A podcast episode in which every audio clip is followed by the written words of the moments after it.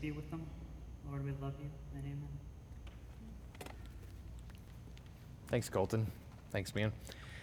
Well, good morning. It's good to be with y'all. Thanks for coming to worship with us on this Memorial Day weekend. Um, this beginning of summer in more ways than one. It's the beginning of this last week began uh, Pastor Brian's sabbatical. So you'll see my face and hear my voice a few more times this summer, but you'll also, praise God, see some other faces and hear some other voices as well. So I'm looking forward to that. But it's so good to be with y'all here this morning, uh, preach God's word. I hope um, that by the end of it, you will uh, see what I believe John wants us to see clearly in this uh, and respond well, that we would know God, we would know His Christ. But I want to start off by saying, uh, by way of illustration a bit, just to get you to think about. We're still very much in the era of superhero movies. I know Little Mermaid came out this weekend, but superhero movies are still coming uh, fast and quick. I think I looked at it this week. I think the, the biggest year was like 2019. We had 10 major multi million dollar big budget superhero movies. There's tons of them. There's so many. It's wild. And so I want to imagine the next one comes out and you go to, go to see it you're so excited and you get your whole family or, or, whatever to go see it and you drop all the money to, to sit in the theater and it's the typical superhero genesis story right there's there's this sort of person that's given a special power and maybe there's a mentor figure that's going to teach them how to use it or what to do with it uh, and i want you to just put yourself in that position think about what power are you going to be excited about seeing in this movie what superhero really get, was it like Spider-Man like swinging from building to building or Superman flying around or something like that? Some guy like Iron Man who has a lot of like technology. What, what power do you get excited about seeing? I want you to imagine you sit in this movie and whoever this hero is sits down with his mentor and the mentor says, I want you to save the world or whatever. Because the mentor always has like a deep voice and he always dies like at the end of Act One. It's just kind of how this, this story go. Um, but, but he says, okay, this is your mission. You, I want you to save the world, or whatever the theme is there. But that's the idea. And I, I want you to, to imagine that you've dropped all this money for this three hour movie, and you find out that the superhero's special power is teaching. I know, right? Like, really exciting. So, this average dude goes and sits down with a small crowd of people and spends the next three hours teaching right? I mean, if you're like me, you're going to feel a little bit like, I don't know, like the CGI wasn't very good in this one. Wasn't very exciting, not much had happened. Right? I mean, that just goes against our sensibilities. We want to see big action. We want to see the world saved in demonstrable ways. Even if half of New York gets destroyed in the process, we want to see the bad guys defeated. We want to see the good guys win. And we want to see it done through special, unique powers. Uh, we just talked last week, right, about Jesus going on mission. He was sent in God's timing, in God's power, in God's way, on mission. And so I think if you're like me and you arrive at this text, there's a part of our own human flesh that when you read verse 14 about the middle of the feast, Jesus went up into the temple and began teaching. teaching. I, don't know that I would say teaching is the primary in, terms of ultimately what we look to, what the mission of God is in Christ. We see ultimately that Jesus will go and die on the cross for the sins of his people. He will save his people truly through the cross and through the resurrection. But his whole life was bent on that mission, and his ministry was marked by teaching. It was marked by teaching. And so we want to stop and pause and consider what happens when Jesus teaches? What is he teaching, and how do the people respond? And how does that, how does that get our brains into the mind of John, I believe, but also even the Holy Spirit working in the, the text of God's Word to see what do we really need to be saved from? How are we going to be saved? And how is teaching even involved in that at all? I think that's a major part of this passage that we're going to unfold. And, and specifically in this text, you're, you're going to see, I think, that Jesus is focusing on the fact that he and his teaching is sent from God. That's the simple title for this morning. That's just the title that kind of describes what we're looking at. Brian has been uh, teaching us well through John, though, to look at key sentences, core ideas that this whole text kind of hangs on as a thesis statement. And so I've got one of those for you as well. And beyond sent from God, I, I want you to really see this in this text that Jesus is teaching I think, this core truth. He wants us to know God and his teaching through faith in his Christ. There, there's no other hope that Jesus seems to have in this passage than to ultimately point out, as you heard read, that the Jews don't know God. But he has come as God with God's teaching so that through faith in him, people would really know the true and living God. And again, that may not sound exciting to you on the surface level, but I want you to think about the scope of your life. And it's been said many times before, and it'll be said times after, that really knowing and being known is core to who we are as people. We, we, are, we are a people who are desperate to be known and to be known by others, to be truly known, to be truly loved.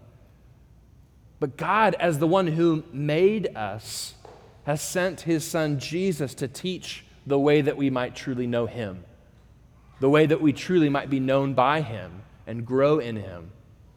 So that's what we're going to see this morning, I hope, is that we would know God and his teaching through faith in his Christ. I already mentioned last week we, we saw the pressures that Jesus faced when he was going on mission. His own brothers didn't believe in him, right?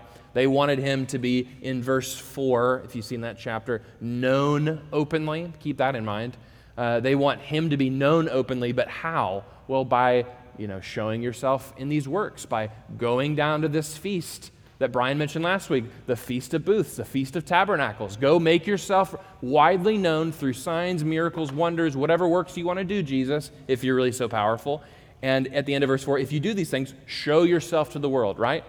That's their method of how the world might be saved, at least, and, if, if, that's not just fully sarcasm, because verse 5 says that they didn't even believe in him. Um, so, but Jesus is not motivated by those pressures. He goes up in his own timing, in his own way. Uh, and in verse 14, like I just mentioned, it says that he went up to the temple in about the middle of the feast.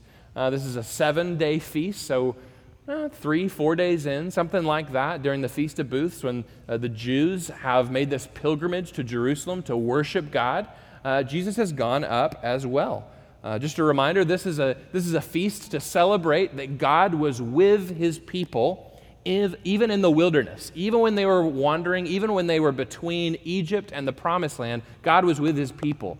They, uh, well, even as they traveled and, and they were in temporary dwellings, even more than that, God was in the tabernacle. His presence was there, traveling with them. He led them by a pillar of fire at night and a pillar of cloud of day.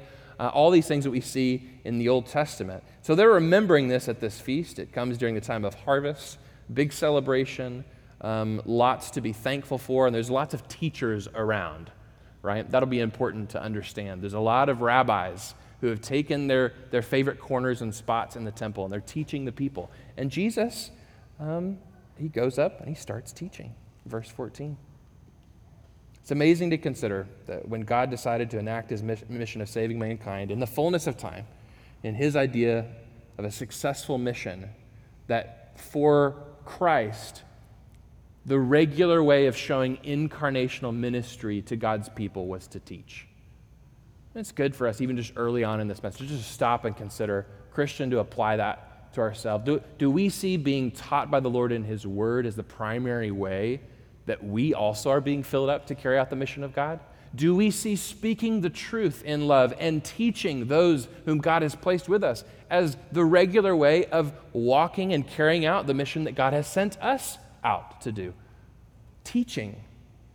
That is what we are called to do in so many ways. And that's not the only thing we are called to do. We'll see the posture of Jesus and his teaching. We'll see why his teaching has a particular effect. We'll unpack several things this morning.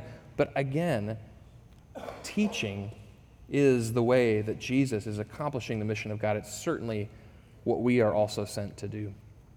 But we're going to learn three truths. The, the, the Jews are going to respond to the te- teaching of Jesus There's like three main questions. There's the fourth question at the end, but the three I want to look at, I'll point out to you as we move along. Um, but, but the first one in this first section, I want you to write down if you're taking notes uh, that number one, the teaching of Jesus is sent from God. It is actually from God. But here's the kicker apart from faith, man cannot know it. We'll see kind of two part uh, sentences throughout these three sections uh, of truths like that. And this first one is simple it's that Jesus' teaching is sent from God. But apart from faith, man cannot know it.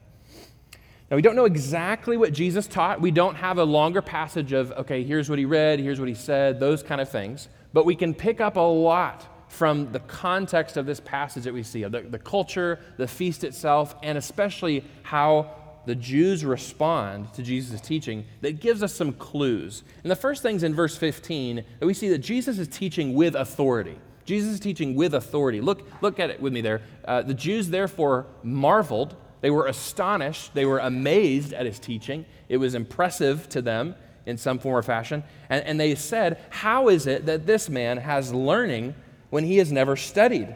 They're, they're amazed by this. This is not something new to us if we know our Bibles well. Throughout all four Gospels, Jesus' teaching is said as having authority. Mark 1 22 is one a good example of this. Mark 1, verse 22 says, The people were astonished at his teaching, for he taught them as one who had authority and not as the scribes. That gives us a clue in, okay, why did the Jews marvel in verse 15? There's this authority to what Jesus is saying. They understand that there's power to his teaching. They're clearly picking up on this. They're amazed, they're astonished. And, and it's funny what they ask. How is it that this man has learning when he has never studied? It kind of makes me think of if you've ever, um, whether it's your favorite athlete or your favorite musician or somebody else that can do something that's really impressive, right? Sometimes we'll ask the question, like, well, where, where did he learn that from? Where did she learn to sing like that? Like, you know, we ask those kind of questions. That's why we love shows like American Idol and stuff like that, because you, you want to know the backstory. How did this person come to, to get this great talent? And they're asking a similar kind of question. I think it's a little bit more offensive than that. But they're, they're asking essentially, yeah, where, where does this authority come from?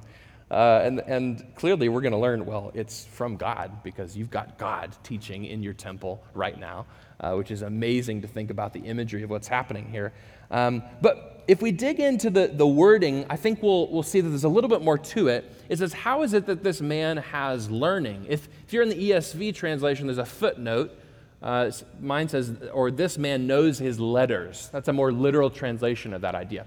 Uh, so, are they really, is that what they're really asking? Like, how does this man know his letters, like how to talk, how to read? I mean, maybe. I don't think so. Uh, but you know, remember, uh, the, the, Christ was promised to not be an impressive figure. Isaiah 53 makes that clear. He, he's not some attractive or charismatic or, or super, uh, as it were, visibly powerful figure. So maybe that's what they're responding to, but I think it's more than that. Um, in the Greek, the word for letters is, is gramma, not grandma, grandma, like grammar, but without an R. Uh, and, and it's just talking about letter, you know, simple letters, writings, that kind of thing. But it's used in different places to also refer to the scriptures. And in fact, John just used it to refer to the scriptures two chapters ago, the last time Jesus was in Jerusalem. Uh, verses 46 and 47. Jesus talks about the writings of Moses, the letters of Moses, the gramma of Moses. Again, same word. So I don't think they're just asking, how does Jesus know how to read? I think they're asking, how does he have such authority when teaching from the scriptures? And specifically, in the second part of that question, when he has never studied. Again, I don't think literally like Jesus just all of a sudden one day thought, I'm going to teach, and just stood up and started teaching, apropos of nothing. I, I don't think that's what they're saying. In this rabbinical cu- culture, there's lots of rabbis who are teaching around. They, have uh, gathered followers, they have people who are following their teaching. Uh, oftentimes in this culture, you'd have these guys who would find their spots, they would teach for a while, and as they teach, they might begin with the scriptures, but they would quickly move to the traditional writings of other rabbis from the past. They'd quote their, their kind of favorite rabbis that they are connected with in a particular school of thought. Uh, you think about the Pharisees or the Sadducees that have different theological bents, right? Well, that's what they're saying. Is they're like, okay, hold up who is this guy who knows the scriptures so, so well? He's teaching with authority, and what school does he belong to? Like, we have not seen him training with these other Pharisees and scribes and Sadducees and other leaders at the other feasts.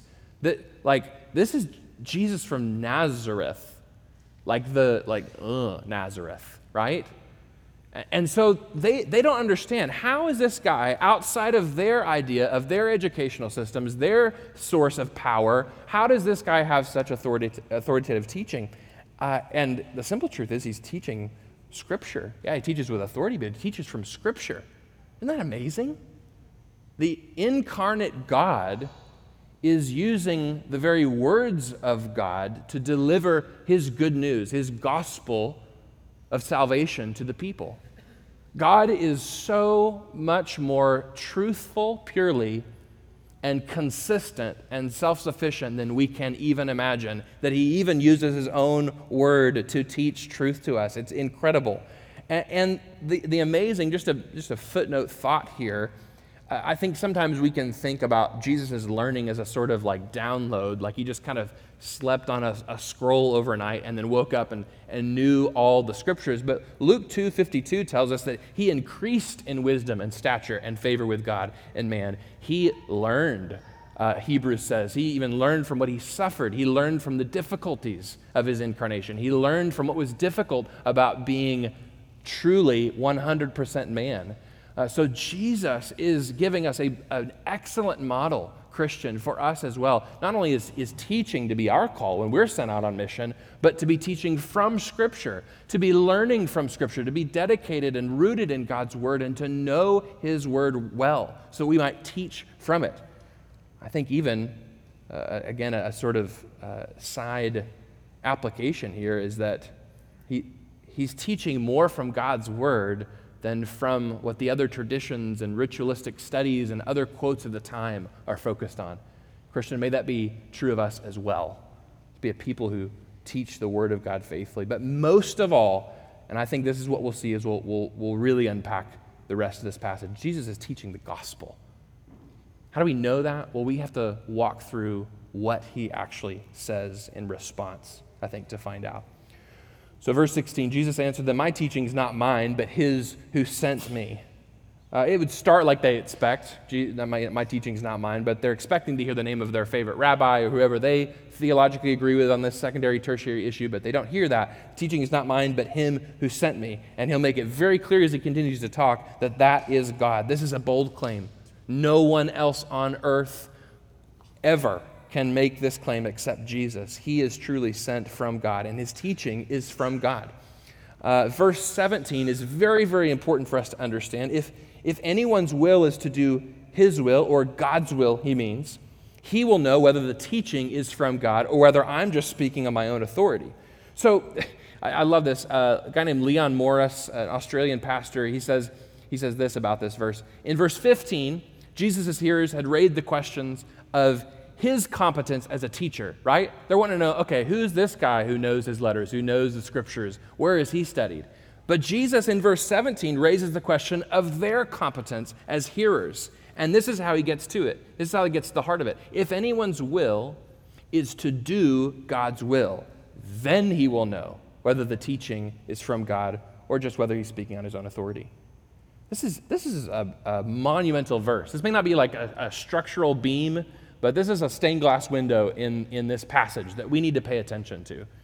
Because what Jesus is saying here is that submission to God's will is primary as compared to our own understanding, even of good things. Let that sit with you for a moment. Are you, are you okay with that?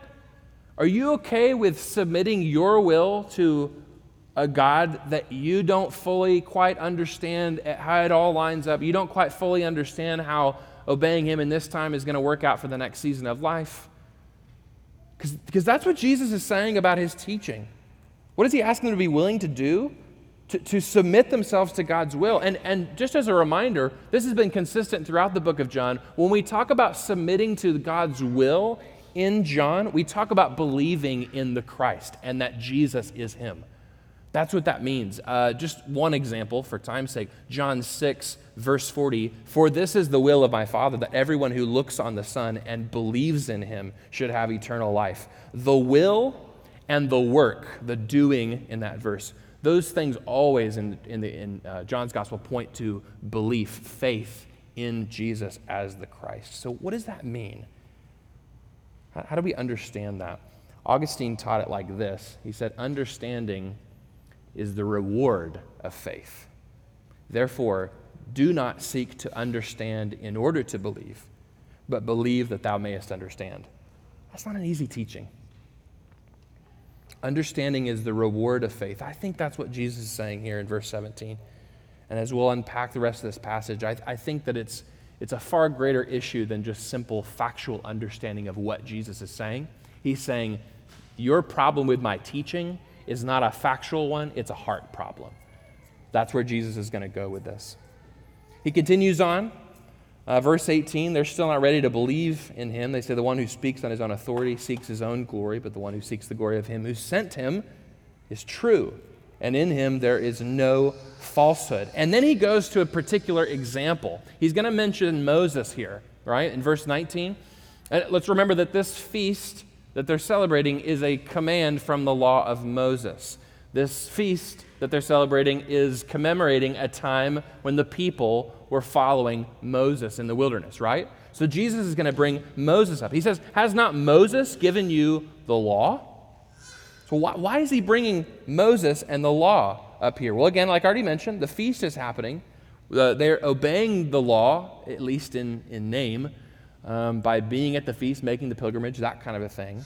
But I think there's also a subtle connection to the person of Moses.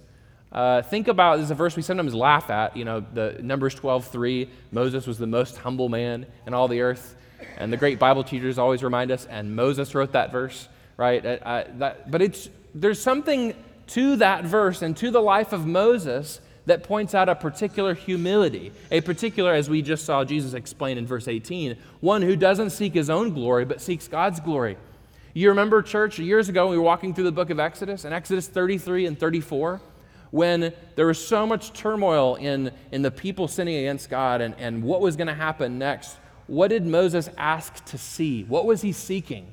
It wasn't his own glory, it was God's glory asked in, in Exodus 33, Lord, just let me see your glory.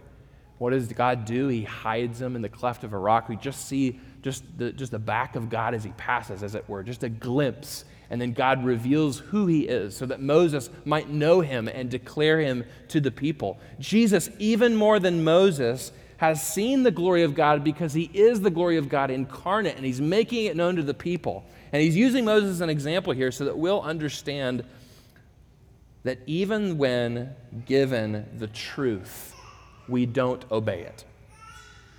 Even when God speaks to us what is true, we refuse ultimately to follow him. So, point number two, if you're taking notes again this morning, in verses 20 through 24, see that the law of Moses reveals sin and points to Jesus. Apart from faith, man cannot keep it. This is what Jesus is doing in this, the pivot to this next section. We're going to get another question from them. Has not Moses given you the law? What's his point? Yet none of you keeps it. And then he's going to give an example before they even have, what, what do you mean we're not keeping it? Jesus, we're here to worship. We're, we're obeying the law of Moses. We're at the Feast of Booths. No. Why do you seek to kill me? That's, that's an amazing moment in this passage. He, he just cuts right through it. If you, if you just later on in, in your own personal study, if you watch the flow from verse uh, 16 to 19 and where Jesus starts and where he ends up, it's incredible. He says, Why do you seek to kill me? There are Jews in Jerusalem, we already know, who have been looking to put Jesus to death. We've seen that in past chapters and moments in John. John 7 1, the very beginning of this chapter. He would not go uh, about in Judea because the Jews were seeking to kill him. Why are they seeking to kill him? Well, if you want to flip back over to John 5, the last time Jesus was in Jerusalem at a feast, Look at verse 18, John 5 18. This was why the Jews were seeking all the more to kill him, because not only was he breaking the Sabbath when he healed a guy on the Sabbath, but he was even calling God his own Father, making himself equal with God. Jesus did a work that didn't line up with their understanding of the ritual obedience to the Sabbath, and now he's calling himself equal with God. So the authorities are looking to kill Jesus. Let's not overcomplicate things here. Verse 19, what is Jesus saying? What's your evidence that you're not keeping the law? Well, you want to murder me. That's not what Moses commanded you to do. That's commandment number six, right? I always remember that because of the hand motions, yeah? Look, Jesus is trying to spell it out plain for them. You want to kill me, you want to murder, and yet you're claiming as if you're an authority on the teaching of God and on the law. You're not an authority on the teaching of, of God. You're not, a, you're not able to even keep the law of God. The crowd has changed quick.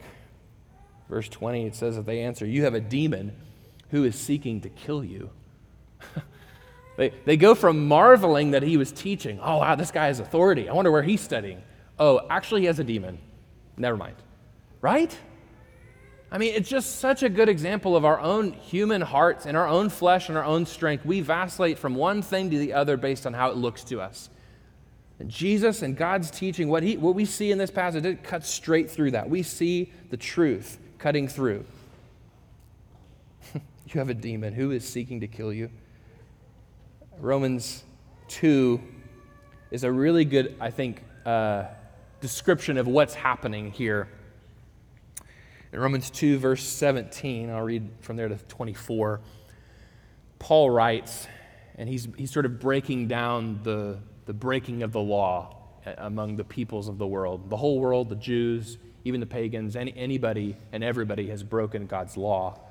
But in verse 17 of Romans chapter 2, he, he, he, says specifically, But if you call yourself a Jew and rely on the law, and you boast in God and know his will and approve what is excellent, because you are instructed from the law, I think the people here in this crowd would say yes and amen to all those things.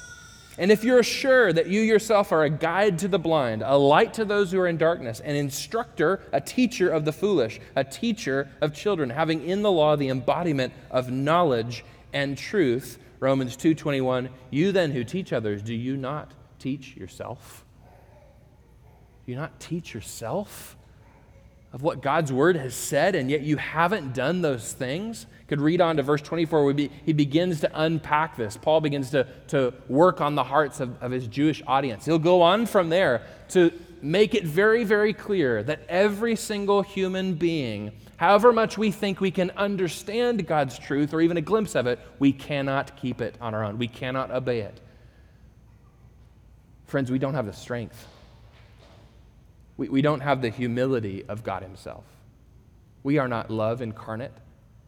We are not truth incarnate.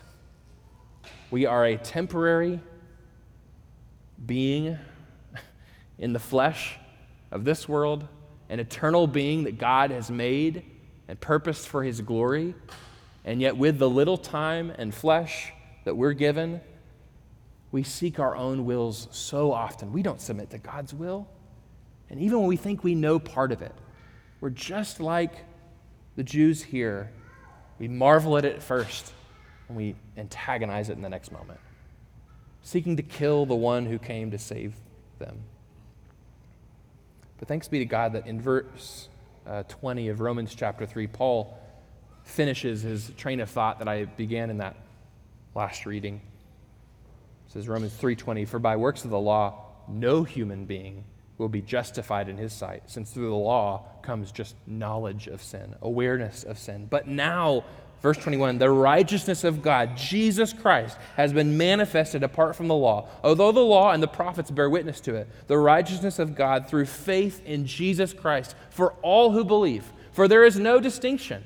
For all have sinned and fall short of the glory of God and are justified, those who believe, by his grace as a gift through the redemption that is in Christ Jesus. And check this out. How does God do that? Verse 25 of Romans 3, whom God put forward as a propitiation by his blood to be received by faith. This is the, I love this part of this text to see the glory of God at work in ways that we cannot fathom, in ways that they certainly didn't understand. The ones who are saying, Who's seeking to kill you, are going to come back to Jerusalem for the next feast six months later and say, Crucify him. They will be ready for his blood.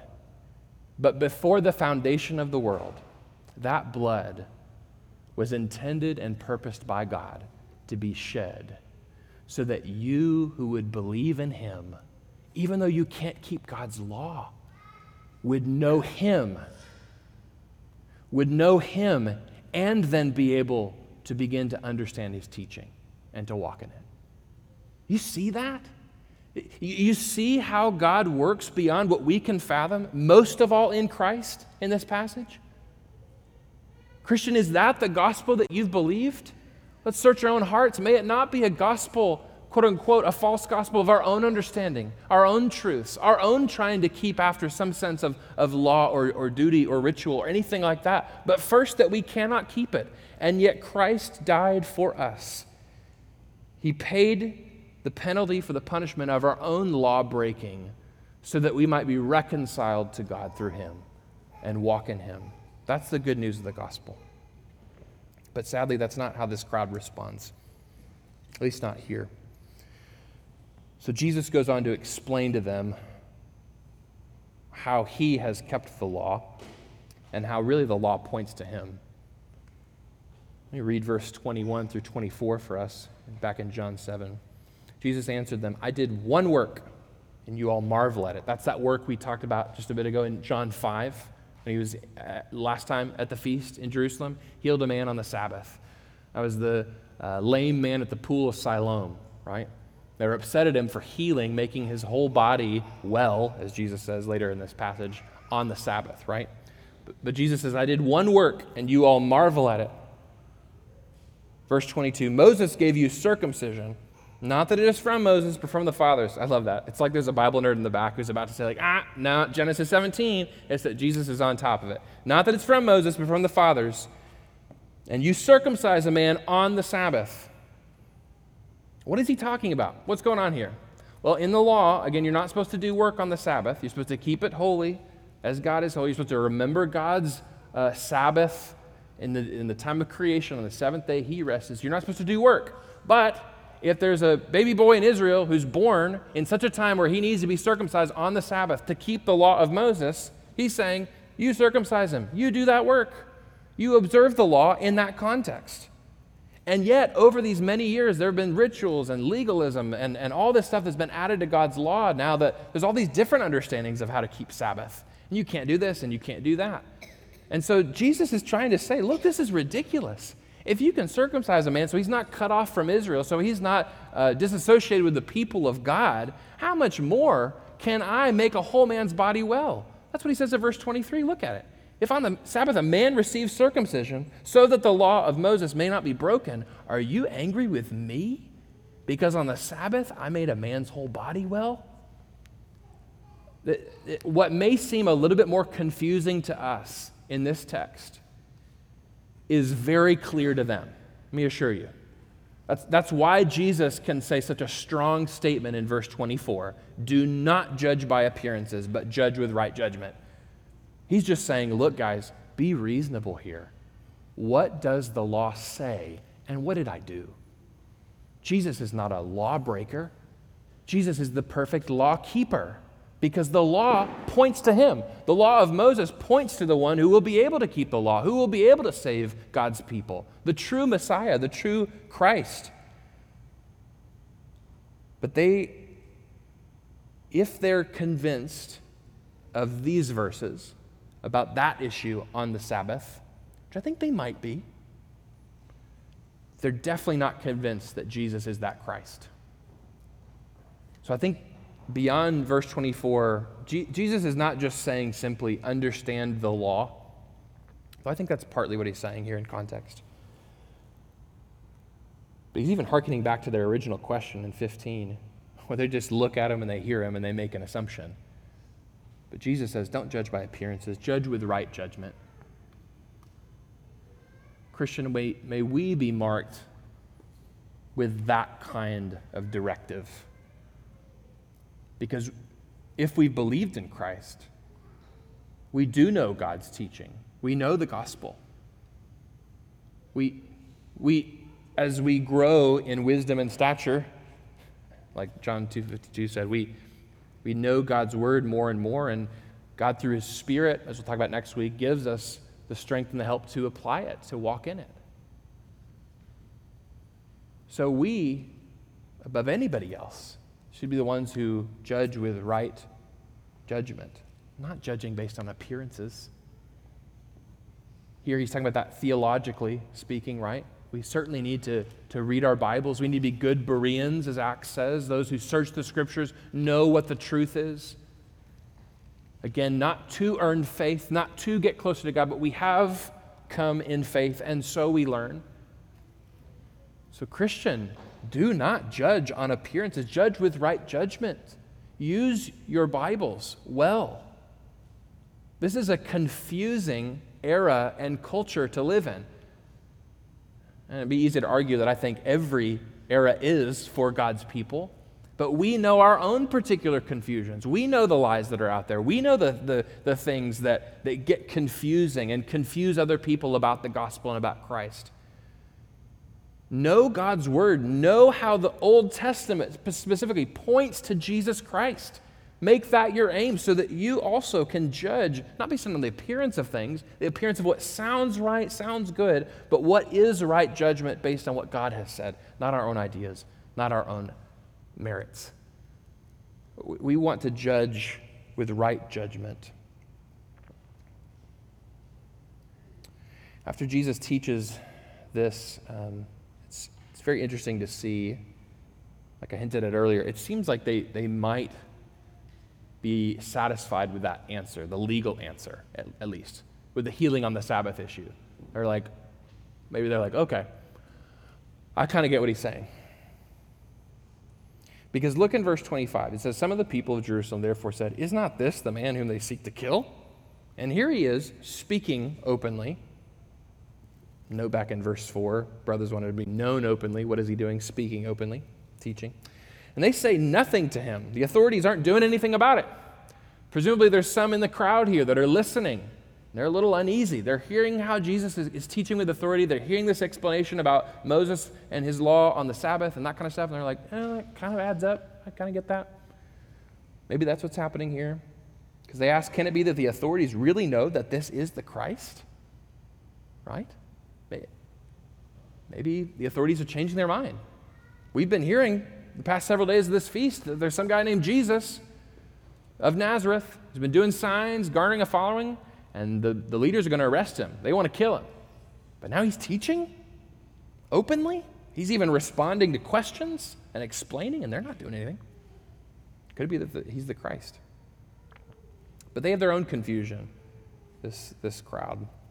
Verse 27 says, But we know where this man comes from. And when the Christ appears, no one will know where he comes from. It's, it's really sad here to see how, going back to what verse 17, what Jesus was teaching us there, how we get caught up in these confusions. We get caught up in, in trying to understand certain things in our own strength. And we don't trust God as a father. We, we don't desire to know Him, but we put our own understanding of truth in the way. And I think this is a good moment, an example of this, because they have this idea that when the Christ appears, no one will know where he comes from. Now, you can go look at Malachi 3 later. I think there's good reason for them to be thinking of something like this. Malachi prophesies that suddenly the Lord will come into his temple in power. So there, there's some thought there behind it. It's, it's not absent from thinking in terms of scripture that has been written. The problem is, if they really knew God's word, they would know that this is the Christ. This is the one who has come to save him. This is the one, again, who just told them, My teaching's not mine, it's him who sent me. But the problem is, is not an issue of fact. I, I don't think it's just that they don't know Micah 5 2 or something like that, as we'll look at next week, where they talk about does he come from Bethlehem, Galilee, what's going on here. The issue is an issue of the heart. So, our final point this morning, point number three, last section of the text, we learn very clearly that Jesus is the Christ sent from God. And again, apart from faith, man cannot know him. Apart from faith. Let, us let's, read how that unpacks here. Verse 28. So Jesus proclaimed as he taught in the temple. I, I love, um, there's a, uh, let's see, Eugene Peterson's uh, The Message, his section here. It says that provoked Jesus, who was teaching in the temple, to cry out. Cry out is the, is the verb that's happening here and proclaimed. So this is, this is an impassioned declaration. He says, You know me, and you know where I come from, but I have not come of my own accord. I've not come of myself, literally. He who sent me is true, and him you do not know. I know him, for I come from him, and he sent me. This, I feel like this is where the weight of the, the trajectory of this whole text lands right there. You don't know God. How tragic is that? That those who say that they've come to worship Yahweh, to worship God in Jerusalem, in his city, to worship at his temple, to observe his feast, have his prince right in front of them, and have totally cast him off. Saying, wow, where does this guy come from? really? Like, isn't that, again, isn't this Jesus of Nazareth? They know this dude, they know his family. Isn't he supposed to come suddenly out of nowhere? Be more impressive looking? Be in this, you know, educational stream, a result of this study of rabbis or this school over here. But God did not send a, visually impressive figure to save the world through impressive feats of strength. He came to this earth as a baby to grow up in the wisdom and stature of his own word, wrapping on the very flesh he himself created, and then die so that you and I would not have our sins counted against us, but he would take on that punishment. It is that God who defeats death forever in the resurrection. Not an impressive other teacher, not an impressive superhero savior, not an impressive other design or strategy. This is the gospel. And the gospel is given so that we might know God. And we cannot know God, friend, unless we have put our faith in Christ. That is the crucial, crucial message of this passage. We are indicted as much as they are before Christ without faith as being those who do not know God. And, and if you think back to Romans again, you think back to chapter 1, there are many evidences for that. That we, on our own, mankind, do not know God, but Christ came to save us. And it's so sad to see here the response. When they hear him say, You don't know God, verse 30, so they were seeking to arrest him. They still don't believe, especially these Jewish religious authorities. They still don't believe. But no one laid a hand on him because his hour had not yet come. God was in control in this situation and throughout the life of Jesus to bring salvation in his timing and in his way. Jesus would not shed a drop of blood before it was God's time.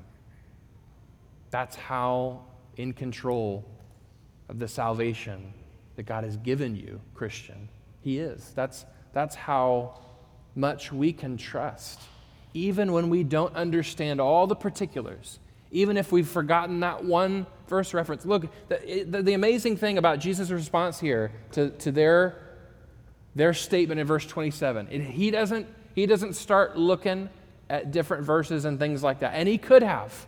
And there are times, Christian, where it's good for us to go through and search the scriptures and, and to judge with right judgment. But again, we must do so in the right order. We must do so in the right heart. And the right heart, Jesus says, is one who knows God. And those who know God are those who have put their faith in Him.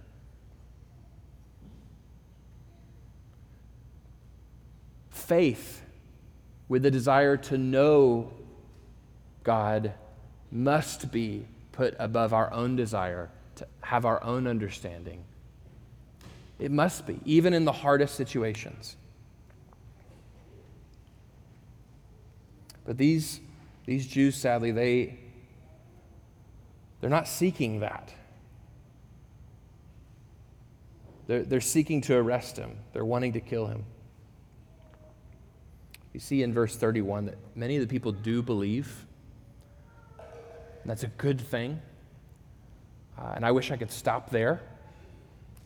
But the reality is, we're going to keep going on in John 7. We'll keep going on in John 8. We'll see that Jesus will continue to dig into their hearts. And even those who follow him for a time, like in John 6, will fall away. Even those who believe in him for a time, like that short plant in the rocky, like uh, unfertile soil, gets withered away by the sun gets destroyed. And, and so I, I think in many ways, this passage, even, even the yet, many of the people believed in him and they, they're focusing back on his signs. When the Christ appears, will he do more signs than this man has done? I, I think this is still a sobering end where we see, really, from here on out, the, the Jews will seek to arrest Jesus in a new way. They're going to send officers even to arrest him. We'll look at next week. The, the, the tension is ramping up in the Gospel of John as we head towards the crucifixion because of what Jesus is teaching here. So, if there's any takeaway I have for you, if you're here this morning and you know a lot of things about God's Word, or you know a few, and you have some confusion still, that's okay. We're, we're man, not God. We don't know everything, our, our knowledge is finite. We have to learn. The, the problem is not the confusions, the, the problem is not the lack of understanding. Friend, the problem is the lack of faith in Jesus. And Jesus came and he taught the people, not so that they would know more stuff about him, but so that they would put their faith in him. J.I. Packer, who wrote that great book, Knowing God, has a great quote here A little knowledge of God, a little knowledge of God is worth more than a great deal of knowledge about him. That is so true, and it's so true in this passage. It's so truly clear to us that our desire for our own knowledge so often gets in the way of our need to know God and to put our faith and trust in Him. So, friend, would you put your faith and trust in Christ if you have not? Don't aim to get at God by your own merits or your own understanding. God has come to you in Christ. He died on the cross, rose again from the grave, so that you might have life in Him. Believe. Believe in Him. Christian, teach others this gospel. It's, it's okay for it to feel a little unimpressive. It's okay for it to feel like you're saying the same things.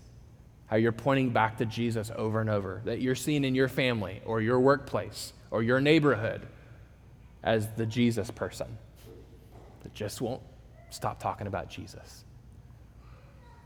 Well, look, there, there is no other hope. The greatest problem in our world is not that people don't understand what you understand, that they're not smart enough to figure out what you've figured out. The problem is that they don't know God. They're lost and they need a Savior. And you're not that Savior, but you have been sent to share the good news of that Savior with them. Church, might we do that faithfully even today, even this week, to teach of the one who came so that we, even as sinners, through faith, might know God and know his teaching well. Let's pray together.